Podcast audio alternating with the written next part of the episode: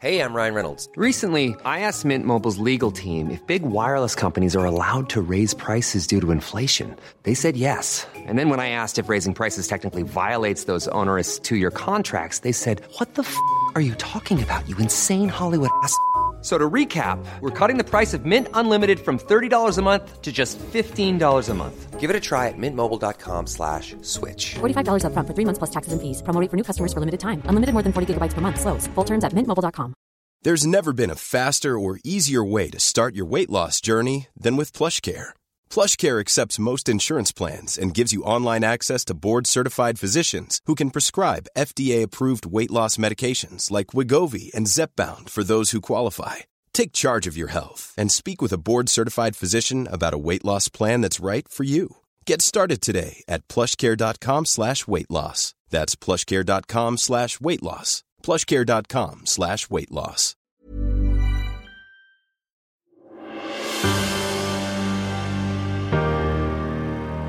In the autumn of 1642, King Charles I of England, Scotland, and Ireland declared war on his own parliament, resulting in a civil war that turned his and his subjects' worlds upside down.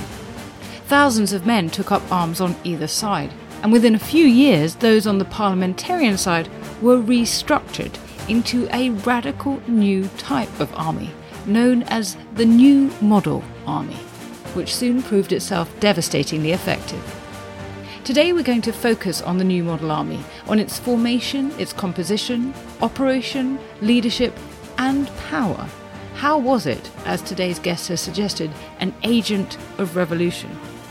This is no simple military history. There is no singular narrative of the army. It was led by commanders with different outlooks, and not only did it help to engineer regicide, Paradoxically, it was also instrumental in restoring a king.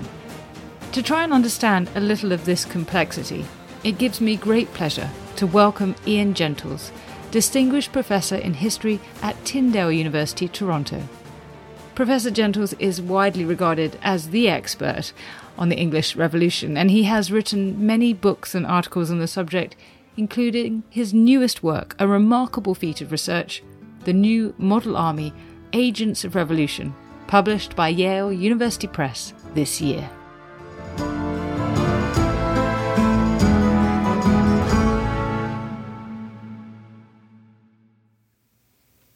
Professor Gentle, thank you so much for joining me today. It is a wonderful thing to me to be able to talk to you about this amazing piece of research. And of course, there's so much more in this book than we can possibly cover in the podcast. But let's try. so, Let's start with the basics. For those who are needing a little refreshing, could you just introduce what the new Model Army was, why it was founded, and why it was founded three years into the Civil War? Yes, that's right. It was the Civil War broke out in 1642, in September of 1642, and it went unexpectedly badly for Parliament. And by the summer of 1643, uh, it looked as though the king would either win or the war would be a draw. And the radicals in parliament became increasingly dissatisfied with the aristocratic leadership of the parliamentary army by people like the Earl of Essex, the Earl of Manchester, and others. And so, to cut a long story short, they decided in the autumn of 1644 to purge the aristocratic leadership. And the way they did this was by passing a motion called the Self Denying Ordinance, saying that no member of Parliament, either the upper house, the House of Lords, or the lower house, the House of Commons, could henceforth hold a military command in the parliamentary army. This, interestingly, meant that Oliver Cromwell, who was a member of the House of Commons, would have to give up his position in the army. He was willing to do that in order to get rid of the aristocrats. And no one knew that he would return to the army. It looked for all the world as though he was gone. So the House of Lords resisted and resented the attempt to purge the aristocrats from the army because, as they put it, the nobility have historically seen as their primary role to defend the country. And that's what they were doing in the parliamentary army, defending England against a tyrannical king. So they fought tooth and nail until basically Parliament, the lower house, I should say, pulled the rug out from under them and created a new army simply by choking off the funding of the existing army, directing all the funding to this new military force, which soon came to be known as the New Model Army because it was a refashioned military instrument, and recruiting a new army, some of it from the wreckage of the old army. Many of the new soldiers, well, they weren't new soldiers because they had been in the Earl of Essex's infantry, they'd been in the Earl of Manchester's army. So they were ruthlessly recruited. And of course, a large number of new soldiers were also recruited. And there was quite a bit of conscription. It was not an entirely volunteer army, although most of the cavalry were volunteers, most of the infantry were conscripts. Anyway, this army very rapidly put together, and it was very rapidly funded with huge gobs of money. And it soon met its first challenge at the Battle of Naseby on June 14, 1645. And everyone thought that because the royalist cavalry were so much more experienced, that they would win easily. And to everyone's astonishment, the cavalry under Sir Thomas Fairfax, who was the captain general of the army, and Oliver Cromwell, who, by a miraculous maneuver, had been brought back into the army. We don't need to go into how that was done, but it was done with great political skill, despite the opposition of the House of Lords. It won this sensational victory at Naseby in Northamptonshire in, in the Midlands, and then went on to win every other battle in the next year and a half. And I want to come back to thinking about how it did that, or at least what was in place to make it so devastatingly effective in a second. But just focusing a little bit more into detail of that period of formation, the creation of the new model army. It seems clear from your book that in the 1640s there were those who were for war and those who were for peace, these kind of parties, as it were, and they are conflicting factions. How was a new army established in the midst of that factional dissent and the leaders chosen? And did that mean that they were ever united in aims or objectives, or was there a great sort of dissonance about who wanted what? Well, there very soon developed a great dissonance because in the beginning, everyone thought that the king, being a tyrant, had to be resisted. But very quickly, the moderates, who became known as the Peace Party, then by 1645 became known as the Presbyterians because there is this kind of confusion between political Presbyterians, namely moderates, Peace Party men, and religious Presbyterians. There's a bit of overlap. And on the other hand, the Win the War Party, who became known as the Independents with a capital I. And there was quite a bit of overlap between them and the religious radicals who were part of the religious grouping known as Independents. So there's that sort of ambiguity and confusion.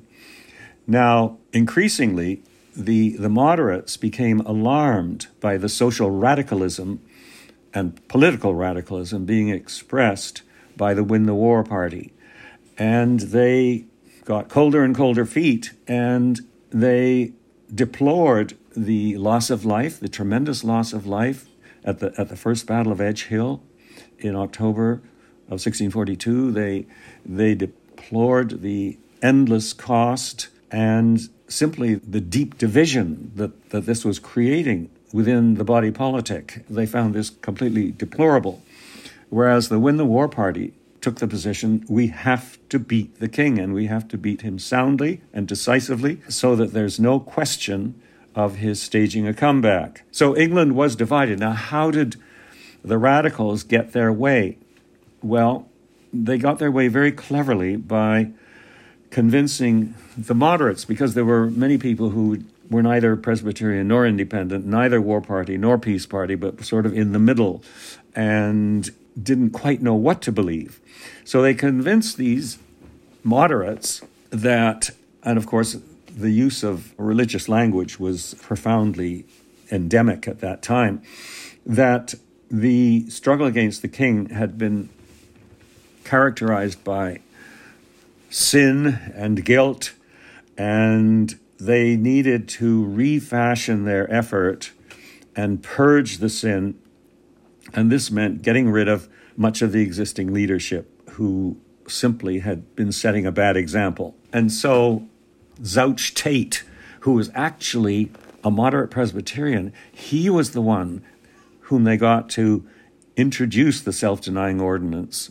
And he made a very moralistic speech, which then Oliver Cromwell stood up and endorsed. But it was a very moralistic speech saying, We have sinned and we have to amend our ways. And the way to do this, so that there will be no more suspicion of corruption, suspicion that we're in this for profit, for personal gain, in order to eliminate any popular suspicion of our motives, we must all renounce any military leadership for the parliamentary cause. And this appealed to the moderates. They said, yes, yes, that's the way out, this act of self renunciation. So it was a very clever maneuver. And we shouldn't be entirely cynical. I think um, Oliver Cromwell, in um, December of 1644, he was prepared to give up his military command. It was only later that he changed his mind and realized that he was the best cavalry commander and Parliament really needed him and he should try and get back into the army. And enough other people agreed with him that, that they let him back into the army. So, in their minds, the difference between the new model army and the previous army was one of it being much more morally elevated and free from corruption. What is the difference in your mind? How do you think it was more effective? Presumably not just because it was not morally tainted. It was very well funded, and that was essential. Parliament realized that it had to stop the depletion of funds because what this had resulted in was the army taking what was called free quarter. In other words, because they weren't being paid regularly, they had to be quartered on civilian householders. And just imagine if you were a respectable farmer or tradesman, and suddenly the army came to you and said, Well, you have to put up three of our soldiers, possibly for one night, possibly for many nights. And think of the impact of this on your family, on your children, perhaps on your daughters. So it was causing great indignation. So Parliament determined that they were going to raise the money. And for the first year or two, they were very successful at raising the money. Now, the next thing is morale. And a lot of people underestimate the importance of morale in an army. Napoleon put it succinctly when he said, In war, the spiritual is three parts and the material is one part. In other words, this great secular materialist, Napoleon, recognized the fundamental importance of morale. And so did Julius Caesar and other great military leaders have always known that morale is tremendously important. The new model army was blessed with tremendous morale. And of course, it didn't hurt that they won their first great battle. And with every succeeding battle, the morale just got greater and greater. And so they became invincible. So I would argue that morale was of fundamental importance right from the start, and it just became increasingly important until the 1650s when things started to unravel and the army lost its sense of moral and political and religious direction and became just another institution, increasingly forgetful of the inspiring ideals that had launched it. That's a masterful piece of analysis because what you've just shown is that actually this question of the moral status of the army and how they thought about it, coupled with, of course, being paid and being fed and watered and all those things, but that belief in themselves was absolutely crucial to success. I mean, and, and this feels like it's a lesson that can be applied outside of a military tactic. you know, it's you believe you can do it. You you know, what do they say? If you think you can, or if you think you can't, you're right. You know, there's it feels very much that at the heart of this, that belief in themselves really was crucial. And that's such a fascinating insight because whenever I've heard about the new model army before, it's always been thinking in terms of its logistical and financial negotiations, which is important. But you've just pointed out it isn't the whole story by any means. And I think what I should have also emphasized, which I do in the book, is that it was a very religious army. It was commonly referred to as the praying army, the godly army. And we see evidence of this time and time again in the pamphlets that they published, in the speeches. And most of the leaders, Thomas Fairfax, Philip Skippon, the Major General of the Infantry, Oliver Cromwell himself, who was possibly the most religious uh, military leader England has ever had, they had Bible study. They had sermons several times on a Sunday. They actively prayed. Uh, they formed gathered churches. The regiments, not all of them, but several of them, formed themselves into gathered churches. In other words, religious congregations. And this enormously enhanced their morale because they thought that they were carrying out God's will. And you can imagine, in the context of the 17th century, this is a very powerful motivation. You're not just you're not just fighting a war on secular issues. You are fighting God's struggle. They conceived of it as a struggle against Roman Catholicism. Now you might say, well, Roman Catholicism wasn't very strong at the time, but it was international Roman Catholicism, which was very threatening to Protestants in England.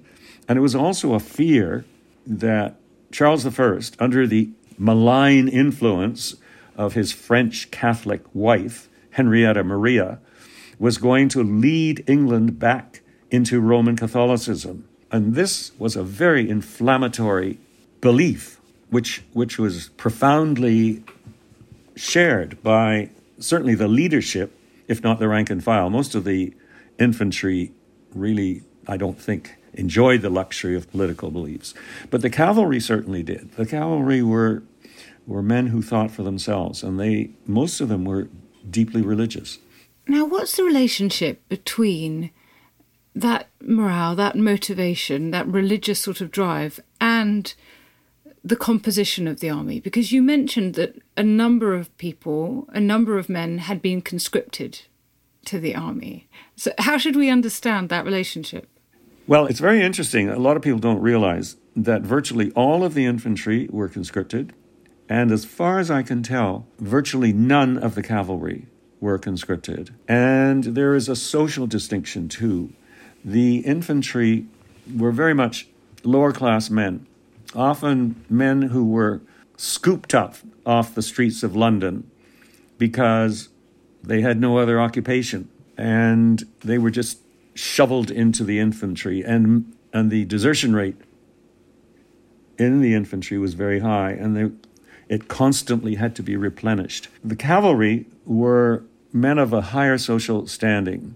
They were what were called at the time the middling sort of people, skilled craftsmen, yeomen, sometimes even minor gentlemen. And they did enjoy the luxury of political opinions, and they tended to be deeply religious. And they tended to be, not all of them, but many of them were men who could afford to buy their own horses because to be in the cavalry, of course, you had to have a horse. Now, sometimes Parliament supplied that horse, uh, but quite often people brought their own, the cavalry troopers brought their own horse to the army. So it's, it's very much a social distinction. And Oliver Cromwell, in a famous statement, said that he basically didn't care about the social class. He didn't he didn't want high-born people in the army. He said I'd rather have a plain russet-coated captain that knows what he fights for and loves what he knows than that which you call a gentleman and is nothing else. And those words have remained etched in people's minds ever since. A plain russet coated captain. In other words, a very middling sort of person but who knows what he fights for and loves what he knows. Again, morale. Absolutely. But let's talk about that desertion rate. Why were people deserting? Were they deserting to the royalist armies or were they just saying, I don't want to be part of this battle? Does it suggest a kind of political indifference or just a hatred of, of war, I guess? I think more political indifference. And also, once you got your bonus, your signing bonus of two shillings, that was a lot of money to somebody who had never had very much money. And they were strongly tempted simply to run away, uh, which they did in large numbers. They would run back to London, and it would be very hard to track them because many of them really had no fixed address. They just lived on the streets. Now, as for deserting to the Royalists, that occasionally happened, but what happened more often was that when the new model had won a battle, large numbers of Royalists would desert to the new model. I'm talking about infantry, because they could see who the winning side was. They could say, you know, we're, if we join them, we're going to be on the winning side and we'll probably be well fed. And we know that Oliver Cromwell is a very effective military commander. And increasingly, people in the New Model Army, including especially the infantry, felt safe with Oliver Cromwell. They knew, and he established this very early, that he would take care of them. He would make sure that they were properly fed, properly paid, properly clothed, and that he wouldn't needlessly risk their lives in battle. He was all he always took his time in preparing for a battle. He never rushed headlong into a battle. He would sometimes wait for days or even weeks until he had all the money, all the boots. For example, when he was on the way to meet the king in 1648 in the Second Civil War, he waited several days at Northamptonshire until the shoemakers of Northamptonshire had fully shod his men. He didn't want them going into battle with uh, worn through boots. That's an illustration of how well he took care of his men. And because he took care of his men, they felt safe with him. And that is, of course, another component of high morale. In other words, the study of this army can teach us much about the nature of good leadership, can't it? Oh, yes. yes, leadership. And is this just Cromwell? Should, I mean, should we talk about Fairfax? Or are there other generals that we should look to when we want to know about good leadership in this period? Yes, Fairfax, unfortunately, has been rather overshadowed by Cromwell. In the beginning, everybody thought correctly that Fairfax was a wonderful military leader. He was a man of great courage, for one thing. He uh, fearlessly risked his life again and again. He had had many years of experience fighting on the continent for the Protestant cause in the 1630s. And then when the war broke out, he joined his father, Ferdinando Fairfax, in the Northern Army based in Yorkshire, where he won several distinguished battles. And so he was the obvious man to lead the new model. And it was only after he resigned on a matter of principle in 1649, because he didn't want to invade Scotland, that Cromwell took over. So for the first four years, Fairfax was in charge. And he too, like Cromwell, was deeply religious. He can claim, I think, almost equal credit for the victory at Naseby because of his fearless leadership. And the, his men had a tremendous admiration for him, partly because he was such a good leader, partly because he was fearless and didn't hesitate to risk his life in battle. And the other major leader, Philip Skippon, also inspired his men by his personal courage. And this was illustrated at Naseby, where he was badly wounded and actually was out of action for over a year, being carefully nursed back to health. And of course, when he did come back to the army in 1646, he was greeted with an ecstatic welcome because his infantry were so delighted to see him. Now, he was, if anything, more religious than Cromwell. He wrote five very pious pamphlets, and he kept repeating to his men that they were fighting God's battles. So, leadership. And in contrast to the Royalist army, which was riven with conflict and interpersonal jealousies, Prince Rupert, who was the head of the cavalry, attracted a great deal of jealousy on the part of the older leaders because Charles favored him because he was Charles's nephew.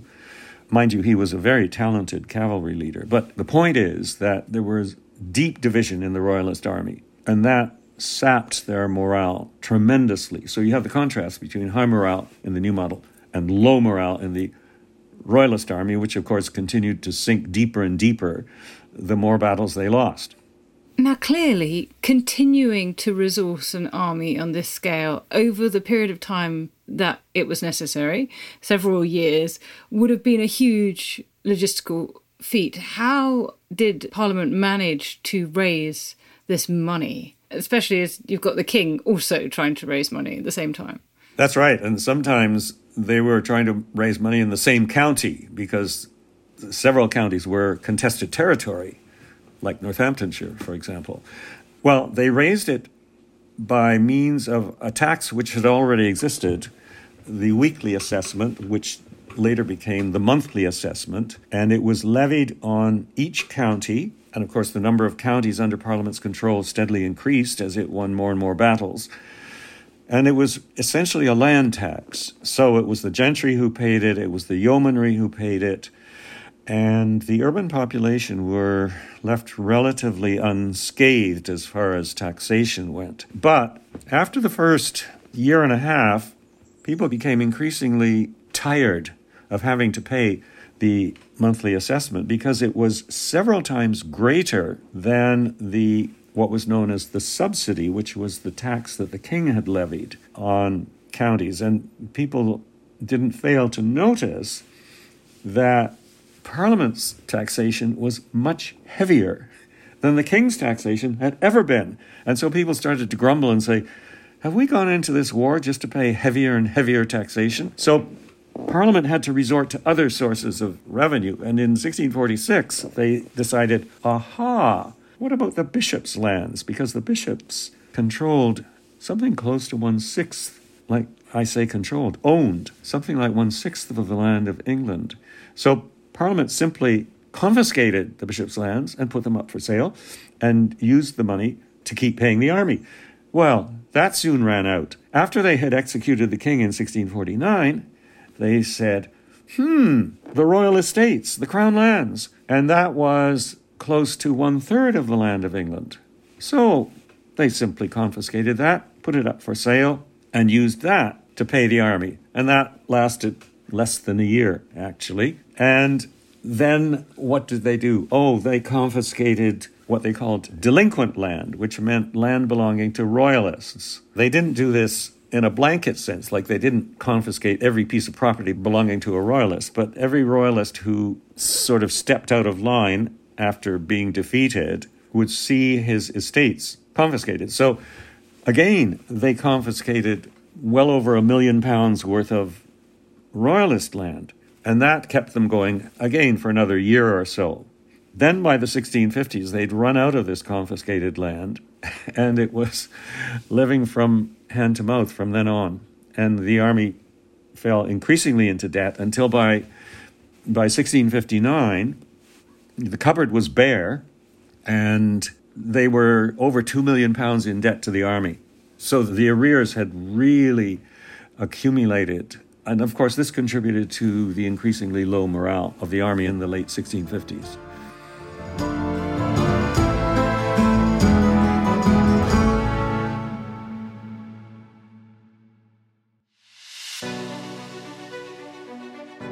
Of a tyrant really was Julius Caesar? Would we have ever stood a chance against the first dinosaurs? And did Helen of Troy really have the power to launch a thousand ships? Well, you can expect all of this and more from the ancients on History Hit. Join us twice a week, every week, as we explore some of the greatest moments of our ancient past. Subscribe to The Ancients wherever you get your podcasts.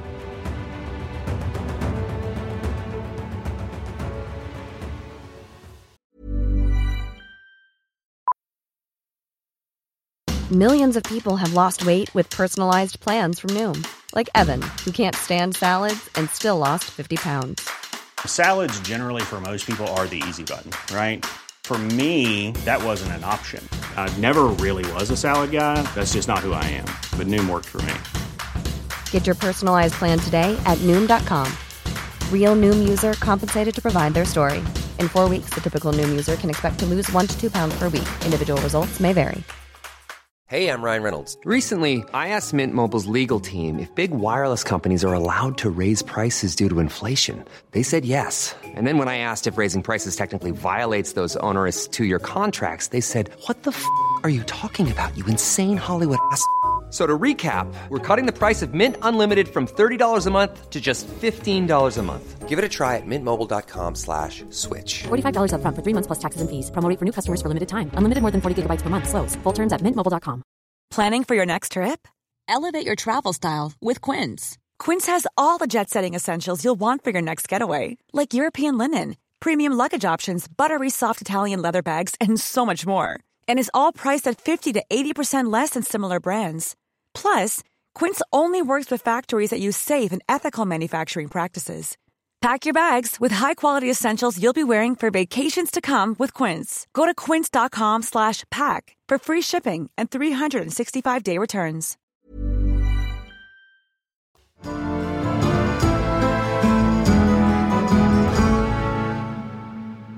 Okay, I want to pick up on that because your book is subtitled Agents of Revolution, and you explore Yeah.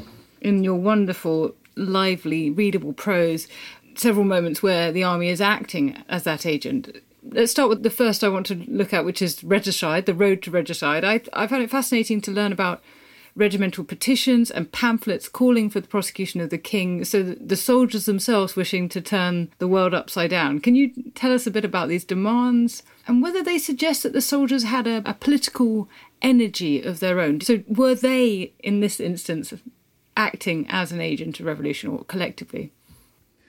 Yes, I think they were very much.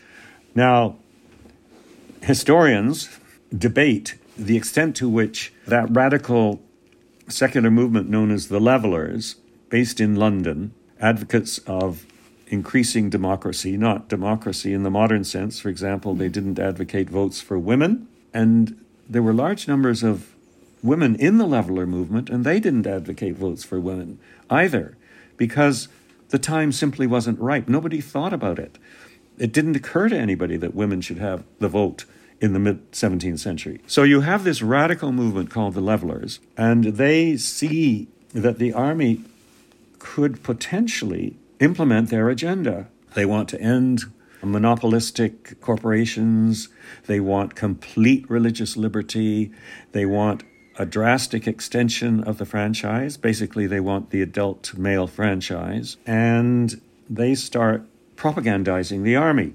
And the army are very receptive, especially the lower officers. They tend to be the real radicals. The higher officers tend to be more politically moderate. Now, there is the occasional higher officer, like Colonel Thomas Rainborough, who was a deep radical, and he's the one who stood up at Putney when they had their famous debates on the agreement of the people, which was the basically leveler blueprint for political reform.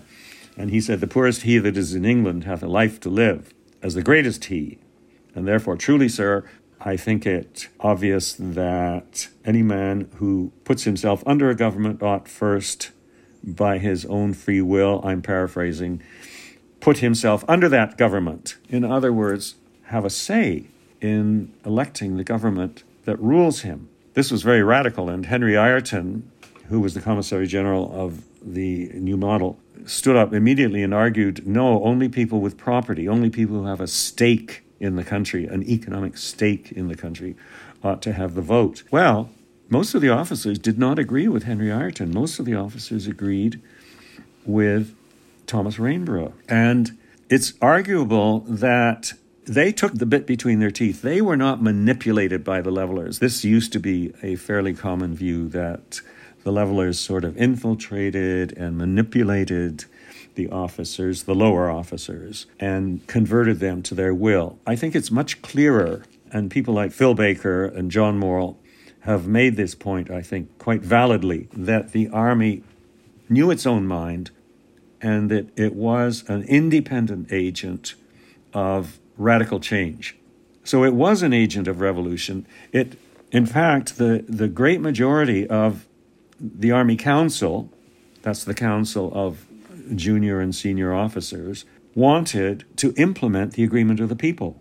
That's often not realized. I think I established that point in the book that the officers, most of them, wanted the agreement of the people. They wanted to see it implemented. So, in that sense, they were agents of revolution. Now, in another sense, the other sense in which they were an agent of revolution is that they, more than any other body, engineered the regicide. And of course, there's a big debate about the regicide, which I try and navigate in the book as well. And yet, extraordinarily, you also mention that it is the army who are acting as an agent of revolution, paradoxically, it seems to us at least, in bringing Charles I's son to the throne in 1660. Now, maybe you've already kind of alluded to why that was with the money situation. But do you see that this was an act of the majority of the new model or led by a faction within it? It was overwhelmingly the work of General George Monk, who was the commander of the army in Scotland. Tell me more about the role of the new model army and the regicide, then, please. Yes. Well, as early as 1647, certain officers like Colonel Thomas Harrison were beginning to refer to Charles I as that man of blood. Now, that is a phrase heavy with significance. What does it mean when you say that the king is a man of blood? That means that you think, you believe profoundly that the king is responsible for the blood that has been shed in the Civil War. It's his fault. If he hadn't been an absolutist king, if he hadn't violated the laws of England so brazenly, if he hadn't provoked a civil war, none of this bloodshed would have happened. It's all his fault. He's a man of blood. Well, what should the punishment be for a man of blood? Well, the answer is in the Bible. He who commits murder, you shall not suffer him to live. The king is guilty of treason, he's guilty of murder, and therefore he has forfeited his right to live. More and more officers in the army are saying that from 1647 onwards. When the king, having been soundly defeated in 1646, then plots with the Scots, who have switched sides because they're so afraid of the radicalism that they see in the New Model Army, and joins the king, and he feels confident that he can now launch another civil war and win it. And so the New Model Army has to take up arms again and go and beat the king a second time. And they are very embittered by this because they've won fair and square, and now they have to risk their lives again. And they're very conscious of having to risk their lives a second time. And so they are very, very angry with the king. And this is when the petitions start flooding in from one regiment after another into headquarters, demanding that the king be brought to justice. Now, they don't say that the king be executed. They say he should be held account for his treason. They accuse him of treason. What's the penalty of treason? The penalty is death. What's the penalty for murder? Capital punishment. So, it's quite clear. Now, other scholars have argued well, yes, this was the grassroots feeling in the army, but higher officers were a bit more cautious. And Oliver Cromwell, for example, agreed on the necessity that the king be brought to justice, and by implication, that he be executed for his crimes. But they didn't agree on exactly when this should happen. There has been an argument that if he made a full confession of his guilt, if he abdicated the throne and basically went off to France with his wife and lived happily ever after there and didn't bother England anymore, perhaps they would let him off. Now, that's one line of reasoning, and there is a strong school of thought that supports that line of reasoning. However, I support the other line of reasoning that the army were determined to bring him to the scaffold, and they showed their determination in December of 1648 when Parliament was still being stubborn and insisting on continuing peace negotiations with the king. And the army were saying, What? How can you possibly negotiate with this man of blood, this man who has twice plunged the country into civil war? How can you possibly do that?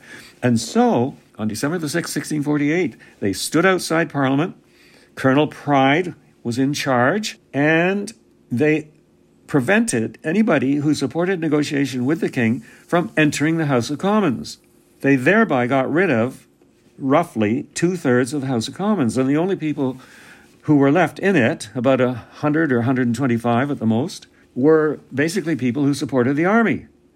So the army had created a purged House of Commons in its own image, a purged parliament that was willing to do the army's will. And after that, they got parliament to nominate a High Court of Justice, an unprecedented legal body, completely unconstitutional, completely revolutionary, to try the king for treason against the English people.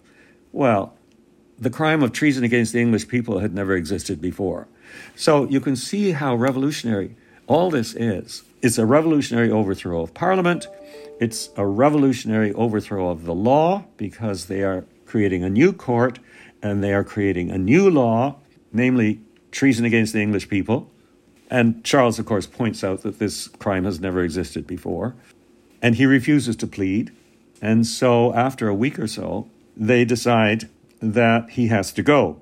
Now, it's true that only a minority of this court, there were 135 commissioners on the, the Court of High Commission, were military officers.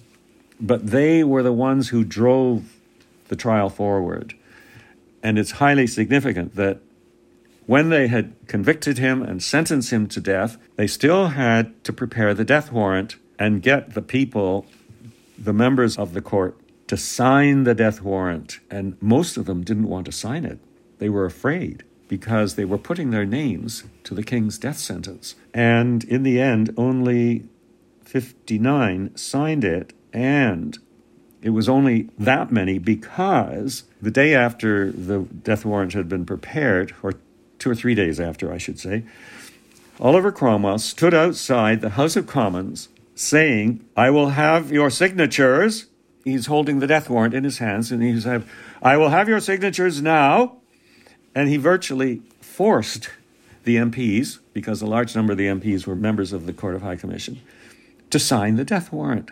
He twisted their arms. And in fact, a couple of them got off at the Restoration for having signed the death warrant on the plea that they had been forced into it by Oliver Cromwell. So the army is, at this point, at this climax of the revolution, very much the agent of revolution.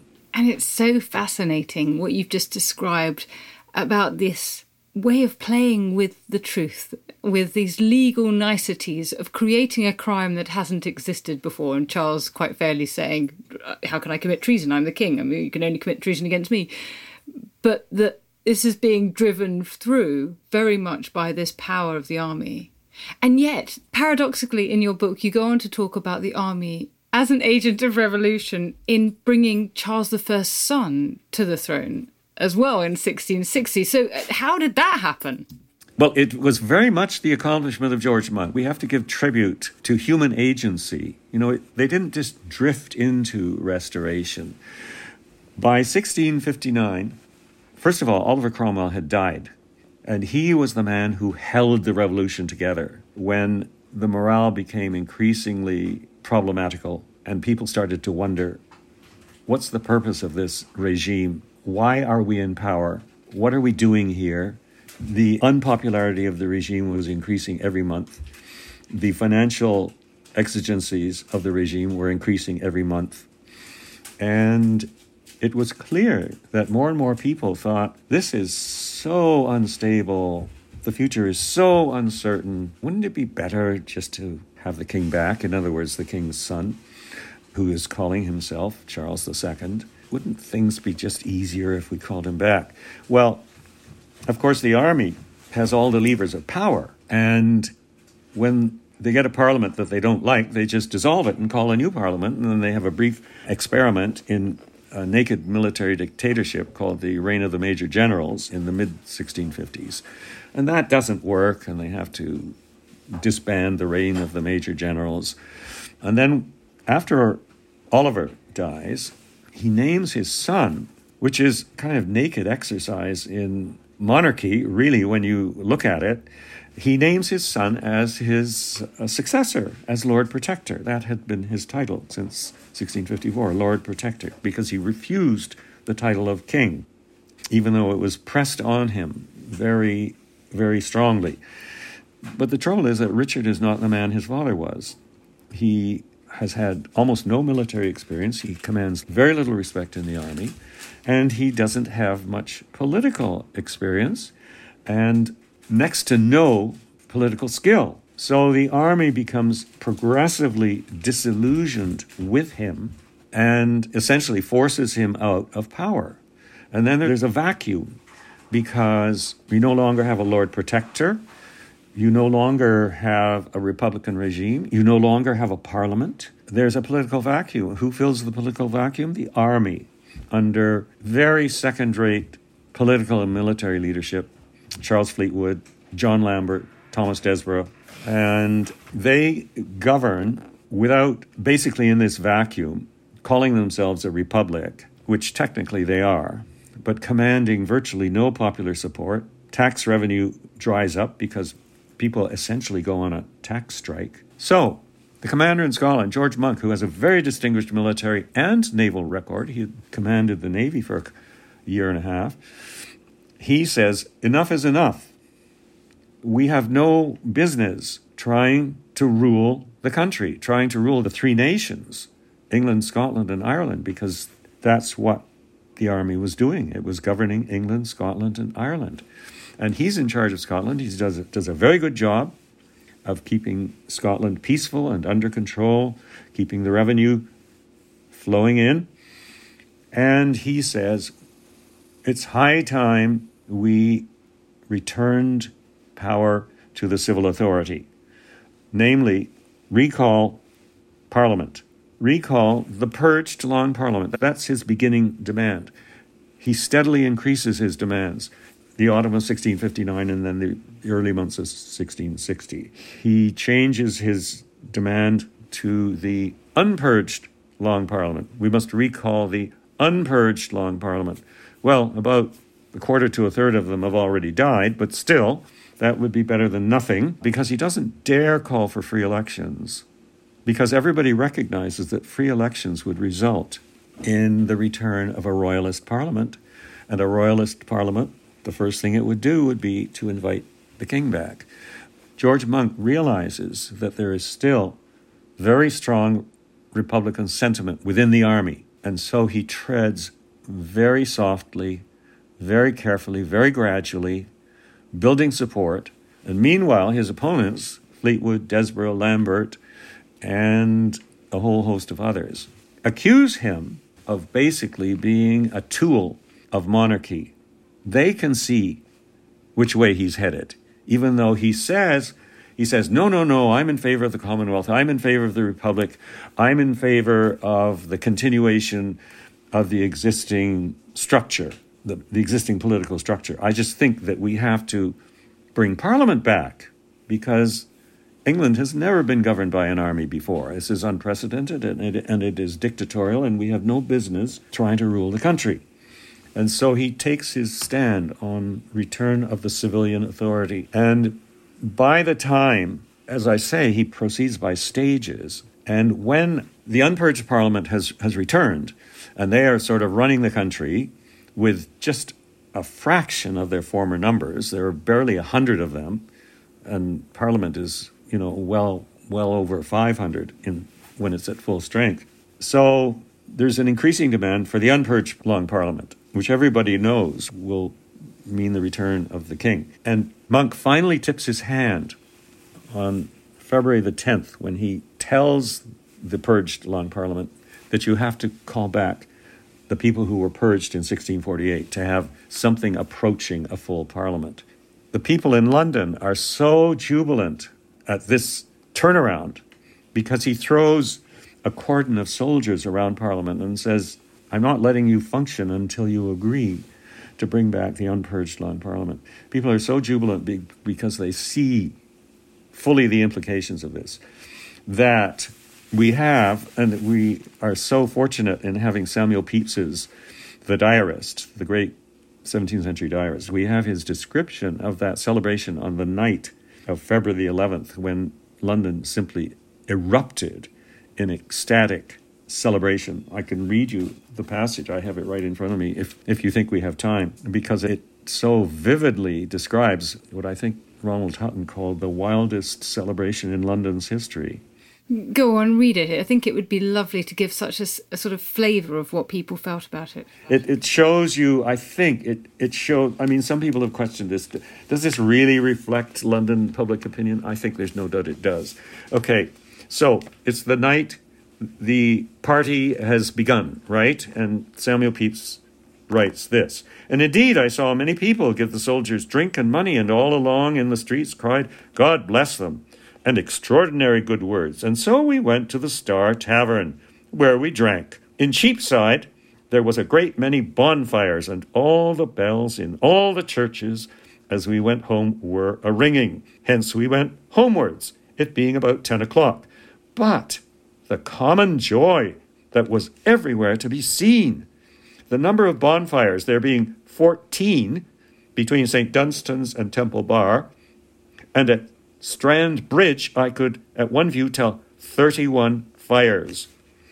In King Street, seven or eight, and all along burning and roasting and drinking for rumps. I should have said that the Purge Parliament soon became known as the Rump because it was just a, a fraction of its former number. So, this highly humorous satirization of the Purge Long Parliament. Drinking for rumps, there being rumps tied upon sticks and carried up and down. The butchers at the maypole in the Strand rang a peal with their knives when they were going to sacrifice their rump. On Ludgate Hill, there was one turning of the spit that had a rump tied upon it, and another basting of it. Indeed, it was past imagination, both the greatness and the suddenness of it. At one end of the street there was a whole lane of fire, and so hot that we were fain to keep still on the further side merely for the heat. So the butchers of London brought all their rumps of beef and roasted them and distributed them to the people. And of course, there was lots of free drink flowing. So you can imagine what a tremendous party that was on the night of February the 11th, 1660. And this is the real turning point, and it was all engineered by George Monk. And within less than three months, the king had come back. And Monk had very, very carefully sidelined and neutralized all the Republican sentiment, which was still quite sizable. There were still a lot of genuine Republicans. They, they talked about the good old cause, and it was kind of wistful phrase, the good old cause, the revolutionary cause that we used to believe in, that we used to forward, and now seems to be dissipating. And this is signified, and I want to give credit to the army, by the fact that the king promised that the army would have its arrears fully paid if it peacefully acquiesced in his restoration. Well, it's reliably estimated that 30% of the cavalry resigned from the army rather than recognize the king, because as a condition of getting their arrears back, they had to recognize the king's authority. 30% of the cavalry, not the infantry, because they, as I said, really didn't enjoy the luxury of political opinions. 30% of the cavalry resigned from the army. So they forfeited a lot of money. And they did this entirely out of principle. So there is still this heart of the army which continues to believe in the revolutionary cause, but they have been completely outmaneuvered by George Monk.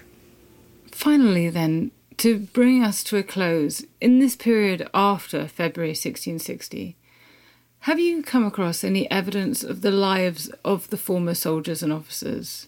Many of them were protected by this Act of Indemnity, but you've argued that they've been members of an army which has been an agent of revolution.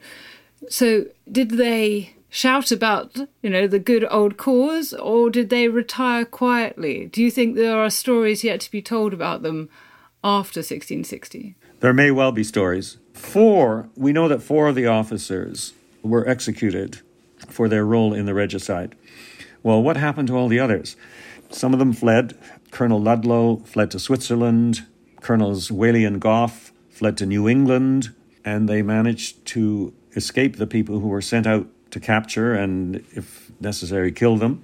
Other people, like Sir Arthur Hazelrigg, who had been an important supporter of the army, John Lambert, who was not a regicide but had opposed the king so effectively that Charles seriously meditated bringing him to the scaffold, but in the end didn't. Just kept him in prison till the end of his life in the Tower of London. And most of the other officers, well, like Sir Charles Fleetwood, he was let off because he was not, he happened not to be a regicide. Desborough was let off. Uh, Skippon had already died. They dug up the corpses of as many regicides as they could, like Ireton, like Cromwell, like Colonel Pride. Sorry, they intended to dig up Pride's corpse, but for some reason didn't get around to it. And they hung these, they disemboweled their corpses. In other words, they treated them to the most humiliating punishment they possibly could, which is the punishment for treason, being disemboweled, and then decapitated, and their corpses hung Cromwell's head was stuck on a spike outside the House of Commons, and it stayed there for 28 years until 1688. And then somebody said, Shouldn't we take down Cromwell's head? There it stayed for 28 years. Well, most people were allowed, most officers were allowed simply to retreat into private life. Richard Cromwell, for example, was not punished in any way, really. None of Cromwell's children were punished. So it was as restorations go, as counter revolutions, because it was a complete counter revolution. The original title I suggested, which was rejected by the publisher, was The New Model Army Agent of Revolution and Counter Revolution, because in 1660 it was very much a counter revolution. So, by as counter revolutions go, it was relatively unvindictive. Only a few people were punished and most of the rest were let off, and as I pointed out, had their arrears paid in full. And this is an astonishing achievement because the Republic had not been able to pay these soldiers their arrears, and yet Charles did it in very quick time. Well, it's been an amazing tour in this podcast through your great research into the new model army and just to sort of see how very important they were, how decisive actually in the course of history in the 17th century this particular institution and the men who made it up were.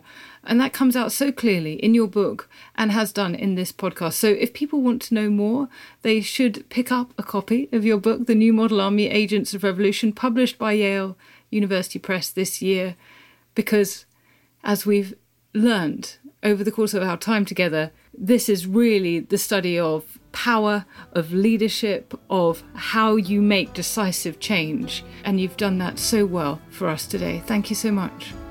It's been a pleasure talking with you.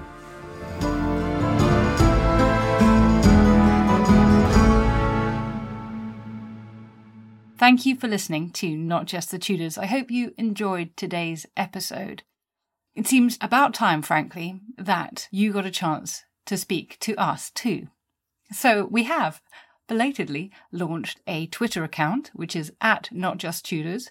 Please write to me on there and say what you would like to hear podcasts about. Or if Twitter is not your thing, we also have an email address, which is notjustthetudors at historyhit.com. Mom deserves the best, and there's no better place to shop for Mother's Day than Whole Foods Market. They're your destination for unbeatable savings, from premium gifts to show-stopping flowers and irresistible desserts. Start by saving 33% with Prime on all body care and candles. Then get a 15-stem bunch of tulips for just $9.99 each with Prime. Round out Mom's menu with festive rosé, irresistible berry chantilly cake, and more special treats. Come celebrate Mother's Day at Whole Foods Market. History is full of extraordinary people, the Tudors being just a handful. In my latest film on History Hit, we meet Bess of Hardwick and go inside the incredible house that she built, a house that defines the elegance and grandeur of the Elizabethan age, a house fit for a woman who climbed to the top of the Tudor social ladder. To find out more about the life of Bess and many more fascinating figures from the past, sign up via the link in the description with the code TUDORS for an exclusive discount.